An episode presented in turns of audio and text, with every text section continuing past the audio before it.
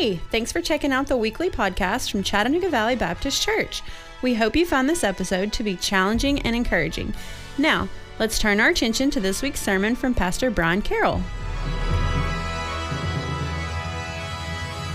logs and those sort of things. And for the life of me, I don't recall Legos or Lincoln Logs or any of those things being overly complicated.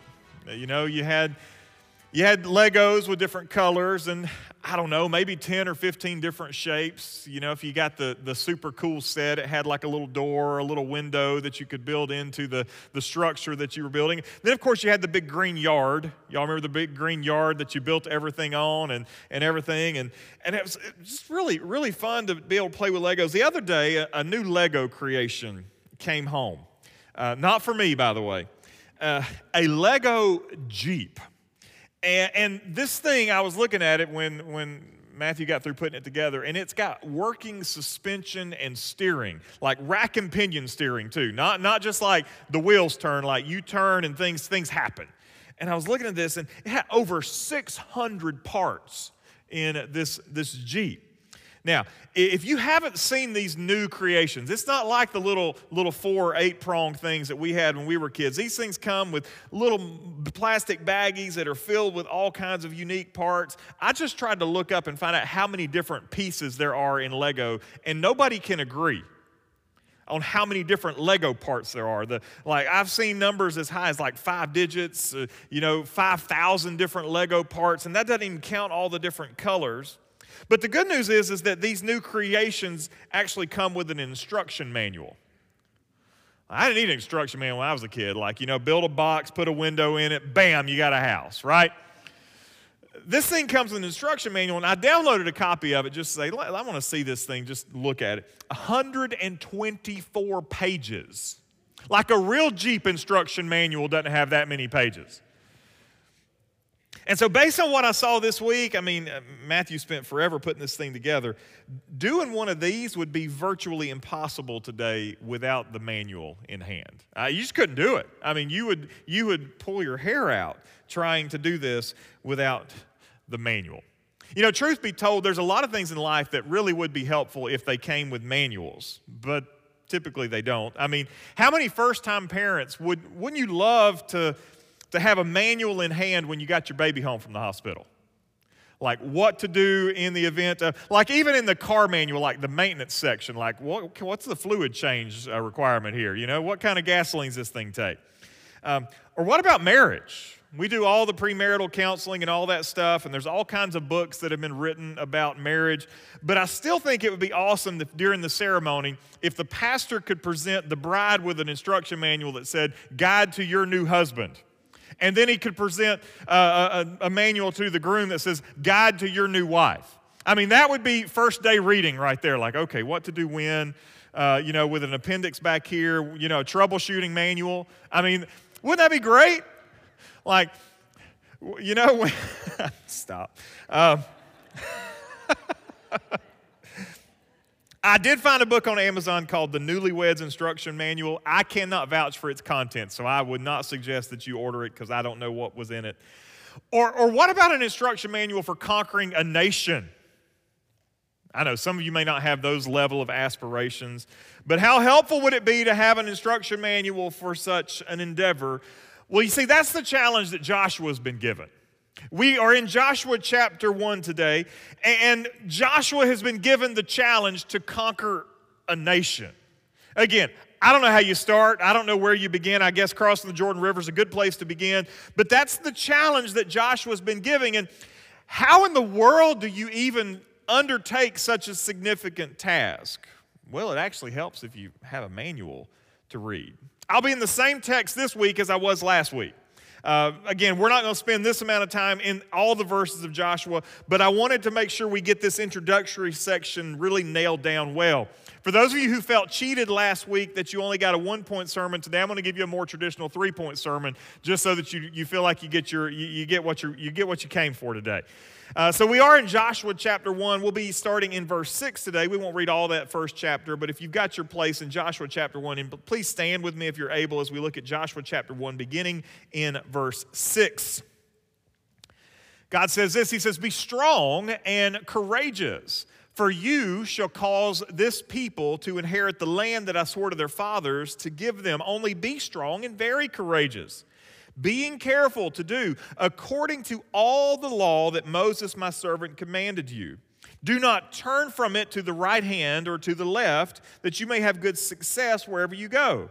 This book of the law shall not depart from your mouth, but you shall meditate on it day and night so that you may be careful to do according to all that is written in it, for then you will make your way prosperous, and then you will have good success. Have I not commanded you, be strong and courageous, do not be frightened, and do not be dismayed, for the Lord your God is with you wherever you go. Father, I thank you for your word. I thank you for the commands that you have given Joshua. May we uh, hear those commands and heed them today. We ask these things in Jesus' name. Amen. Thank you. You may be seated. Last week, we started this journey in this remarkable section of Scripture entitled the book of Joshua, and we understand right away that Joshua had huge, huge shoes to fill. It begins in verse 1 with this ominous declaration that Moses is dead. And again, we, we talked about this a lot last week that what a, what a, what a significant loss this was for the people of Israel. And they had mourned, they had spent a month in mourning, and now that was done. Joshua was very much in charge. But this wasn't a surprise to anyone. Joshua had been an incredibly visible figure in the nation. Even before the nation ever got to Mount Sinai, Joshua was already making, um, making a name. People were paying attention to who Joshua was. From just the standpoint of preparation, Joshua was ready for the challenge. He had attended that wilderness school of leadership for the past 40 years. And I think about what all Joshua got to experience during those 40 years. He had seen God do some remarkable things, he had seen astonishing failures from the people of God. He had learned strong leadership principles from Moses. His faith was strong, and he was ready for the challenge because he had been prepared for it. Yet, even with the best preparation, God had, was faithful. He provided a permanent witness of what his expectations were for Joshua and his people. And, and we see this today. I mean, you can have the best preparation for your job, whatever your career may be. You may have gone to the best school, you may have had the best education, and you were well prepared for whatever your career is. But whenever you get into your career, it's still good to have some things helping you along the way. Nobody shows up with, with everything figured out. It's good to have that constant, that constant reminder of what the expectations are are. Now, God may not have given Joshua a manual for how to conquer the promised land. As a matter of fact, we read through the book of Joshua, God almost gives Joshua daily instructions on what to do. He didn't tell Joshua ahead of time how he was going to conquer Jericho. He had to wait until he got to Jericho and God told him what was going to happen. But God did give Joshua a manual that detailed why they were taking the promised land. God did remind them of the why behind their conquest. God did remind them about their need to maintain a healthy, significant relationship with God throughout the entire campaign. And here God stresses to Joshua just how essential that manual is. And what we'll see today is that the manual that God gave Joshua and the people was just as important for us today. It's worth the same considerations today that it was for Joshua so many centuries ago. And we begin in verse 6 with that common refrain Be strong and courageous. This is familiar language. This is something that has been explained before. They have heard it before. And we talked even last week about where this courage came from. In one sense, courage that we experience today, courage is a product of God's image that's been burned into the human heart. We know plenty of lost people who are courageous. They don't know who Jesus is, yet they still have courage. And courage is one of those vestigial parts of the image of God in us. It's just part of how God has made us. We see courage. Courage is a virtue. But the kind of courage that is being called forth from Joshua is not just a, a character trait. It's not just a, you know, Joshua's a good guy, he's a, he's a courageous guy. The type of courage that's being called forth from Joshua is an informed courage. The courage that Joshua is being challenged to, he attains from a particular source. Now, uh, of course, part of that is just Joshua's testimony. I mean, if you had seen God move like Joshua saw God move, how could you not be obedient? If you'd seen every day the, the, the manna, I mean, Joshua was part of that. He went out every day and gathered manna. If you had seen the, the pillar of fire and the pillar of cloud leading the nation, if you had seen that, if you had seen something of the glory of God, uh, it'd be easy to feel like you were 10 foot tall and bulletproof. I mean, you had experienced things that nobody else had experienced. You had seen things that no one else had seen. You were, were a partaker in this glory of God. But we need to understand that it's more than just the subjective experience that helps to bring about that courage. Because our faith, listen, this is not popular today, our faith isn't just based on our experiences. And this is part of the pattern we see today. Over in Revelation chapter 12, we encounter this group in heaven who we're told they overcome by the word of their testimony. And our testimonies are subjective. Everybody's got a different testimony, everybody's got a different story about how they came to faith in Christ. You might have got saved in church, you might have got saved in vacation Bible school, you might have got saved in a revival meeting, you, got a, you might have got saved in a Sunday school classroom. Everybody's got a different subjective experience about how they came to faith in Christ. But they also overcome by the blood of the Lamb. Well, listen, the blood of the Lamb is very much a, an objective fact.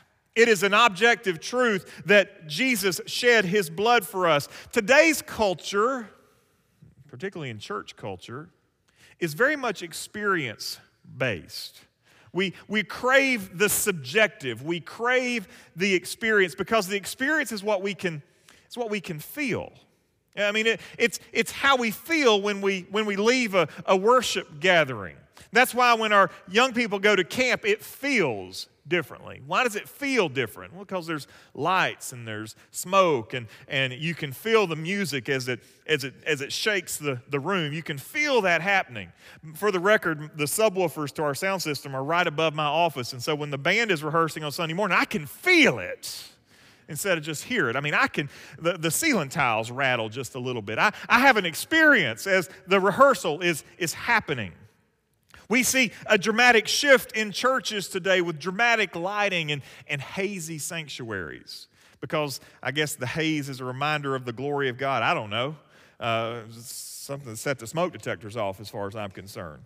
And again, there's nothing wrong with it per se, but it just enhances the, the feeling. It enhances the, the experience when, when you walk into the room like that. But listen to me our faith has got to be more than just experience. It's got to be more than just the, the, the, the, feeling that we get when we walk into the room or when we, when we leave a service. Listen, that song that we just did, uh, that made me feel something. I mean, the, the, the feeling of standing before the Lord Jesus Christ and, and with thousands of saints is, is a feeling, but that is an objective reality too right? I mean, it's not just a feeling, it's not just emotions, it's not just the tears that we shed when we think about it. There's reality behind it. Our faith has to be more than just experience, it has to be grounded in something. And Joshua's commissioning here makes it very clear that his strength and his courage is to be grounded, and it must be grounded on the, on the consistency and credibility of the Word of God.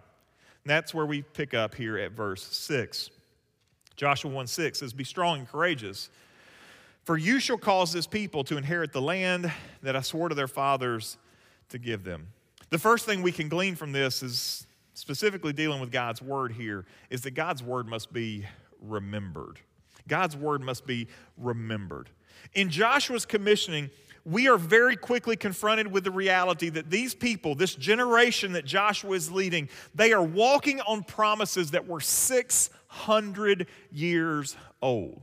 Again, we read our Old Testament Genesis, Exodus, Leviticus, Numbers, Deuteronomy, and Leviticus will slow you down, but you can read that in a day. I mean, you can get through that in a day, but the span of time that, that those five, those six books represent is, is, is tremendous.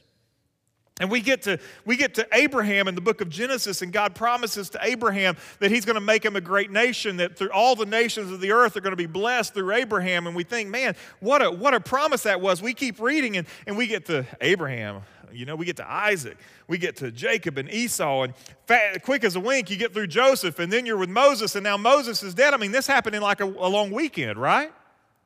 No, it's 600 years have passed. 600 years have passed. And I have found it's getting harder and harder for us to conceptualize that amount of time.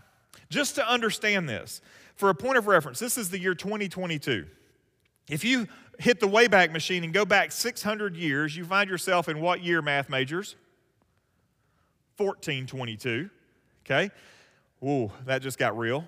1422. What happened in 1422? Does anybody know? Uh, not yet. Nobody knows what happened in 1422. I Googled it. I couldn't even come up with anything that, that, that sounded remotely interesting to me in 1422. Christopher Columbus was not even born until 1451 or so. He's not even born yet. The Protestant Reformation, Martin Luther, all of that stuff, that's just barely 500 years old. And so this is long before Columbus was born.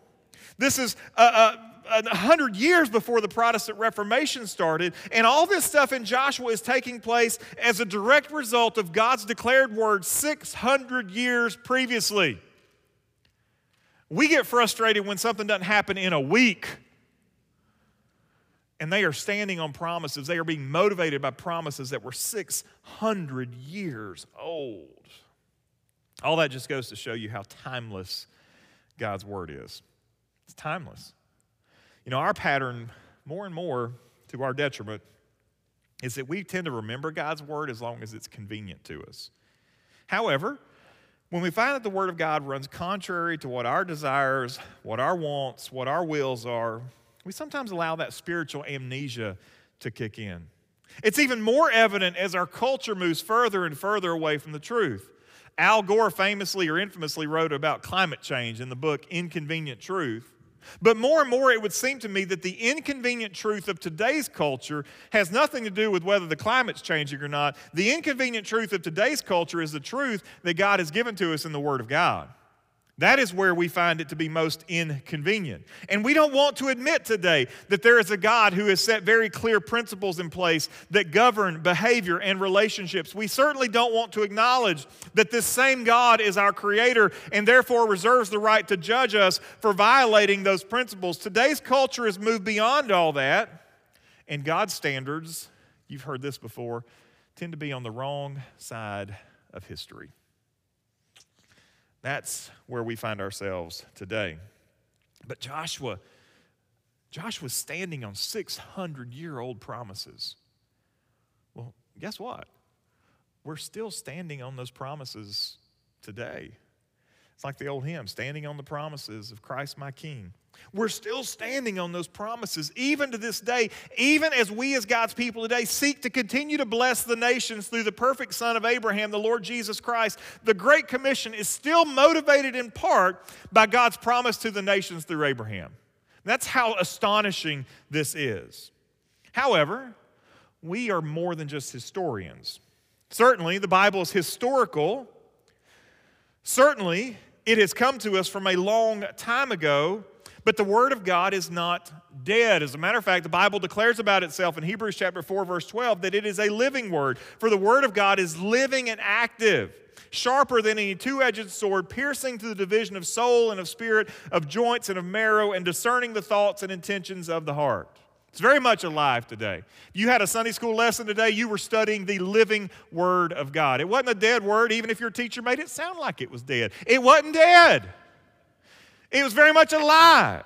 It's very much working and accomplishing its purpose. It's still very much alive. And because we understand that God's Word is living, we also must recognize that God's Word must be obeyed.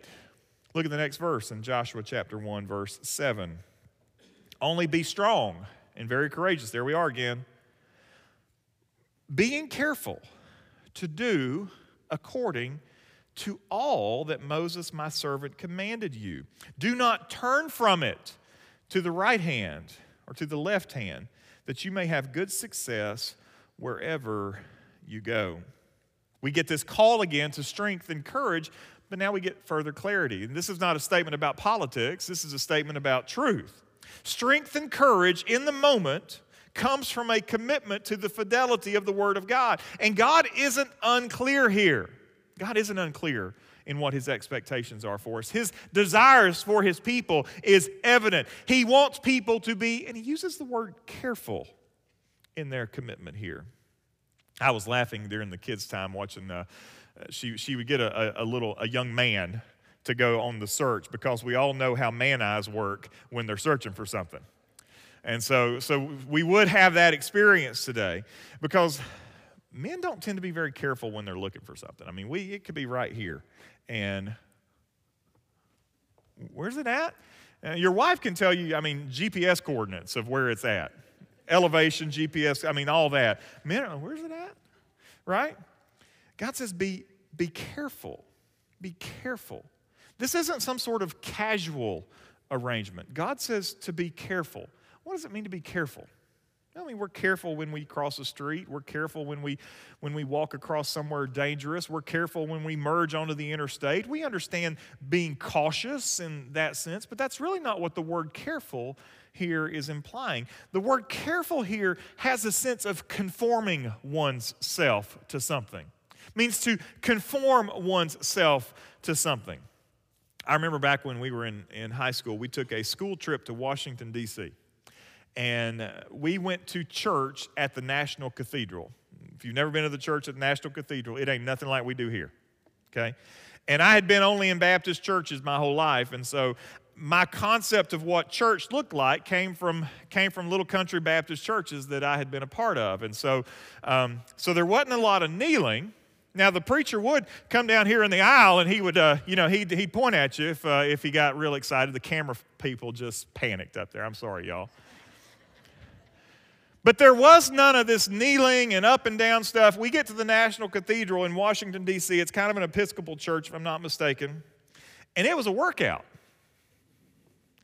because it, it required standing and kneeling and sitting and kneeling and standing in various combinations that, that us good old Southern boys, we didn't know anything about. And so in order to, in order to fit in, in order to understand what was going on, we just did what everybody else was doing. We were conforming. We were conforming our behavior to everyone else's behavior because we didn't particularly like the consequences of not conforming, which was the little old church ladies behind us staring us down because we weren't kneeling when we were supposed to be kneeling. Again, I'd never been in a church service like that before. We didn't like not conforming because there were social consequences to not conforming. Again, we need to understand this. God is telling Joshua to conform himself and the people to the Word of God, not the other way around. Joshua's command was to be careful to do all that the law of Moses commanded them. Everything that Moses had left. Not parts of it, not the parts that were most convenient, but they were to do all of it. That was the standard, and you conform to the standard. And I'm sure it wasn't a very popular opinion then.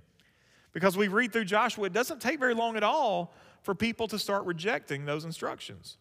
For, to, to turn their back on God's standard, to not conform to the standard that God gave them. It, get, we get to chapter 7 and we meet a guy by the name of Achan.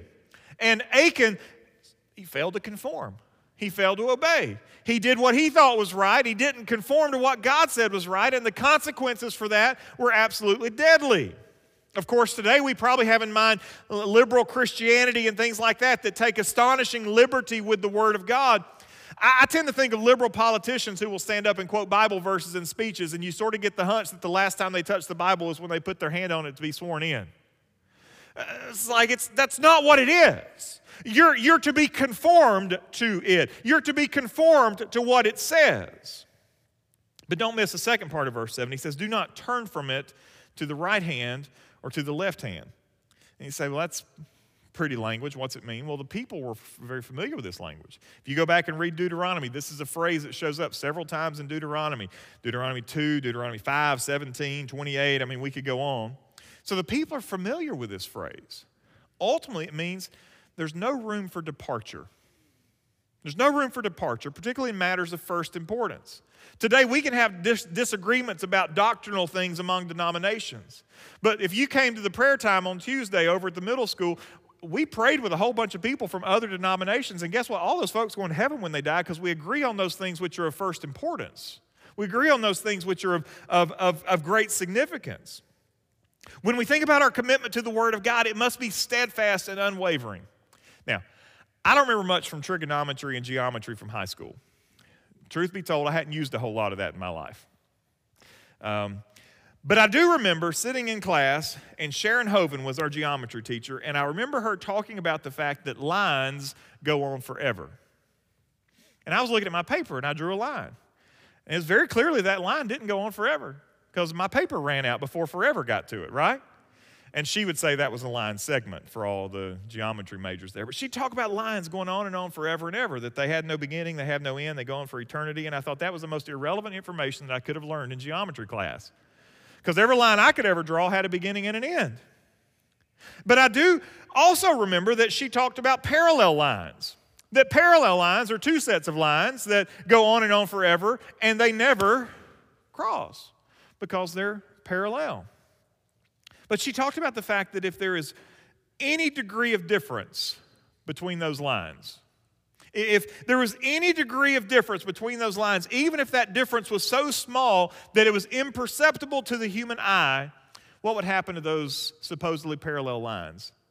They would begin to drift further and further and further apart to a point to where there was absolutely no, absolutely no semblance of anything parallel there. Now, you didn't come in here for a geometry lesson, but that geometry lesson is a parable for us today. What's the parable? A wiggle here, a compromise there, it goes unchecked, and eventually it leads to catastrophe. Israel shows us this very well. Even in the book of Joshua, you don't even have to get to Judges before the wheels start to come off. Small acts of disobedience lead to catastrophic departures from the faith for subsequent generations. We desperately need to remember that today as we seek to follow and obey Christ. Which leads us to the final point. If conformity and adherence is so important, how do we make sure we don't mess this up? I don't want to mess this up. I mean, this is serious. So, how do we make sure that we don't mess this up? And this is where we understand verse 8 teaches us here that God's word should be consumed. Joshua 1, verse 8 This book of the law shall not depart from your mouth but you shall meditate on it day and night, so that you may be careful to do according to all that is written in it. For then you will make your way prosperous, and then you will have good success. We have to engage with the Word of God. We have to study the Word of God. We have to meditate on the Word of God. Now, keep in mind, how much of the Word of God did Joshua have access to? Five books. Some might say he had Job, if it had been written yet. We know he had five books because Moses wrote Genesis, Exodus, Leviticus, Numbers, Deuteronomy, and Joshua chapter 1, verse 1 tells us that Moses is out of the book business. Okay? He is dead. And so Moses has written the first five books of the Word of God. And so those are the books that Joshua had access to. And we understand that if all you've got are Genesis, Exodus, Leviticus, Numbers, and Deuteronomy, that's a very incomplete picture of the fullness of God's word. But that was what Joshua had access to. We live in a day when God has given us the full picture, all 66 books of the Old and New Testament. One commentator, David Jackman, said In God's economy, there are no imperatives without indicatives. There's no commands without teaching as to how those commands can be obeyed and what it means to actively trust God's promises. There are no imperatives, thou shalt and thou shalt not, without indicatives of this is why, this is how, this is what, this is why. God has not left us alone to figure it all out. He has given us a complete picture of what faith and obedience entails. But in order for us to grasp it, the Word of God must be, has to be, a regular part of our spiritual diet. If you're like me, you've read instructions, instruction manuals, and you've paid attention to those things and you thought, how's this even practical? You read this and you say, how in the world can we even do what he's saying here? How can we? How can we meditate on it day and night? How can it never leave our mouths? How can we have a, a reasonable conversation with somebody if the Word of God is always in our mouth? You know, how, how can we even do that? It's an interesting problem. How's that practical? How can I function in my job if I'm supposed to be meditating on the Word day and night? How can I enjoy my hobbies? How can I even watch a football game It's hard to fuss at referees and use the Word of God in that, in that capacity. How do I do that? Well, this is one of these Bible phrases. It's not necessarily means to be taken literally, but it does mean to communicate totality. It means that there's no time of day that is immune from the impact of the Word of God. It means not that you can't go fishing. It doesn't mean that you can't attend a board meeting. It doesn't mean that you can't enjoy a baseball game. It doesn't mean that you can't teach infinite lines in your geometry class, as useless as that information may be. But what it does mean is that there are no decisions that you can make that are not governed by the influence of the Word of God. Here's the deal I'd love to give you some fancy, newfangled approach to this concept, but the reality boils down to a very simple fact. Romans chapter 10, verse 17 says this So faith comes from hearing, and hearing through the word of Christ. If you want to grow in Christ, if you want to find yourself walking in victory over sin, that growth happens when you consume the Word of God. Not when you consume devotional materials, not when you consume social media content, not when you consume all this other stuff. Growth happens when you consume the Word of God. And listen, we live in a day and time where God has given us so many incredible ways to consume the Word of God. We need to be consuming it through solid biblical teaching. I try to deliver that weekly. You, you got to have more, though, than just a steady diet of one sermon a week. I mean, if that was your nutritional content, if you just had one really big meal on Sunday morning and you waited the rest of the week until Sunday rolled back around, you're not going to have a, a healthy nutritional outlook. God gives us grace to consume it in more than just sermons, though. He allows us to consume it in small groups. If you're not in a Sunday school class actively consuming the Word of God, you are missing out on a steady part of a healthy spiritual diet.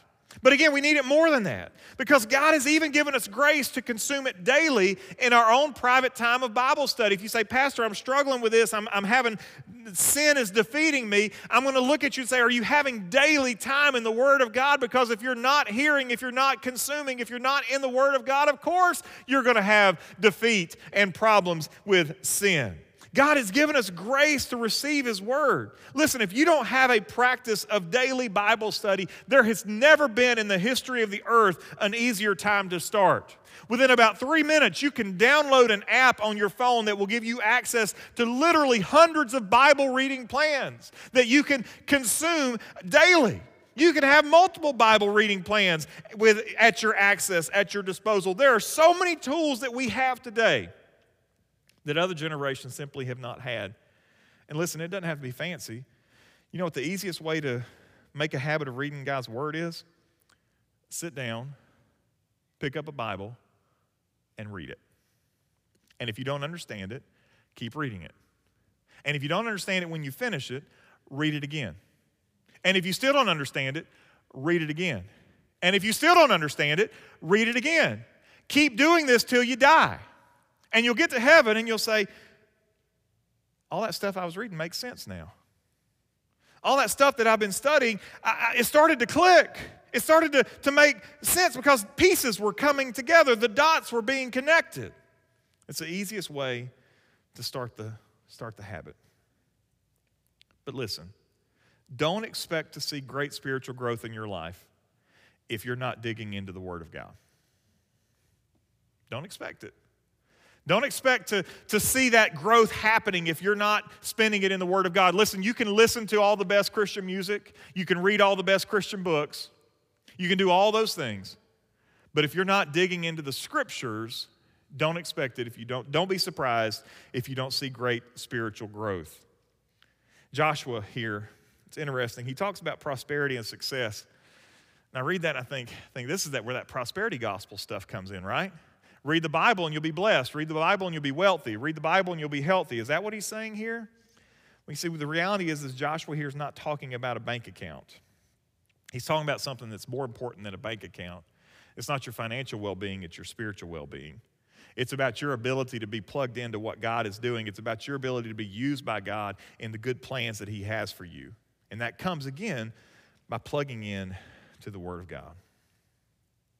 God concludes his commission to Joshua the same way it started Be strong and courageous, do not be frightened, and do not be dismayed. Don't miss what God is saying here. Man, Joshua had big shoes to fill or big sandals to fill in leading the nation politically and militarily. But God was also asking Joshua to lead the nation spiritually. It's not like he had a, a priest over here that got to do everything. I mean, Joshua was the guy in charge of leading. And that's a tall order for anybody. I mean, just imagine if you got tapped to be in charge in some capacity like that. Huge order. I imagine Joshua had to feel a little bit overwhelmed. But I love what God says to him, even when Josh was struggling with being overwhelmed. He says, You're not alone in this. I'm not leaving this up to you, your own devices, your own abilities. You've been well prepared, you've been well trained, you've had the best training available. You are ready for this preparation wise, but God says, I'm not leaving this up to your preparation alone. God looks at Joshua and says, Don't let the manual intimidate you because I'm going to help you with it. You know, sometimes instruction manuals can be overwhelming. There have been a lot of times, uh, maybe you're like this, you try to fix something by reading how to do it. You find a website, you find a manual, you find something that says, you know, it's broken, here's what you do, and you read the steps, and you end up looking at it thinking, I just made this worse. But I've learned something. I've learned that somebody's struggling with something that somebody else has struggled with it too, and they're more creative than I am, and they've probably put a YouTube video up about how to fix whatever it is that they're struggling with. And I'll find that YouTube video, and, and, and I've had a lot of experts show me over the years what the manual means, what the repair guide means. You know, I've had a lot of experts explain to me how to fix this washing machine or, or how to fix this dryer or how to fix this part on the car. I've had a lot of experts show me over the years exactly how to do that. I'm sure I could read it, I'm sure I could try to understand the words, but I've had people show me. I love here that Joshua Joshua's not left to figure this out alone. He has the ultimate expert helping him each step of the way. And when it comes to the things of God, that is true for each of us as well. God has not tossed you in the deep end to see whether you float or sink. He is in the water with you, showing exactly how you should swim. He is with you. God's promise to Joshua is that he would go with him, and wherever he goes, that promise is still intact for us if we are in Christ. God wants you not only to study His Word, He not only wants to give you His Word, He wants to help you grow in your faith and obedience to the Word as well. Just as, as He was with Joshua, He's also with you. He said, Do not be frightened, do not be dismayed, for the Lord your God is with you wherever you go. It's true for Joshua, it's true for you too. Thanks be to God. Would you pray with me, please? Father, thank you for the promises of your word. Thank you, Father, for giving us a manual and what our Christian life should look like. You've given us the word to show us how you have moved and acted in history. You have given us your precious scripture that has shown us how faithful you have been from generation to generation. And I thank you, Lord, that just as Joshua was being driven by promises that were 600 years old, that we find ourselves today still driven by those promises that you made to those who've gone before us. And so may we find ourselves today obediently reading the Word of God, remembering the Word of God, that we would obey the words when we encounter them, and that we would continue to consume them and reflect on them and let them govern us and guide us and shape us and mold us. God, I pray today that if there's any here today that, that uh, maybe today the, the, the, the response is simply just a, a daily commitment to the Word of God. They, they come to church, they hear sermons, they do those things, but, but just daily there's no time in the Word. And, and maybe today is just a day where they need to, in their hearts, say, you know what, daily I'm going to be in the Word. Daily, I'm going to read the scriptures. Daily, I'm going to meditate on them and study them and, and reflect on them. Maybe there's some here today that, that their response to your word is, is maybe they're hearing sermons. Maybe they're spending time at home, and, and maybe they need to be in a group where, those, where the scriptures are being discussed and applied and, and, and, and dug into. Lord, maybe today the response is to simply, you know what, I want to be in a Sunday school class. I want to be in a small group where the word is being looked at on a, on a weekly basis with people who are like minded in our faith. That we might sharpen, uh, sharpen one another as iron sharpens iron, and that we might grow in our commitment to the Word of God together. Lord, we understand that faith comes from hearing and hearing comes from the Word of God. And so may we, as your people, be committed to listening to your words as we consume them. Uh, God, maybe there's some here today that the decision they need to make is that they would follow Jesus. They read the scriptures and they understand that Jesus died for their sins. And there's a, a call to faith and repentance. And today they need to follow Jesus. So, God, I pray you'd move in our hearts, renew our commitment to your words. I pray these things in Jesus' name. Amen. Thanks for listening. If you would like more information about Chattanooga Valley Baptist, check us out on the web at cvbchurch.org. If you would like to join in person, we worship every Sunday morning at 1045. We're just minutes from downtown Chattanooga. We hope to see you soon.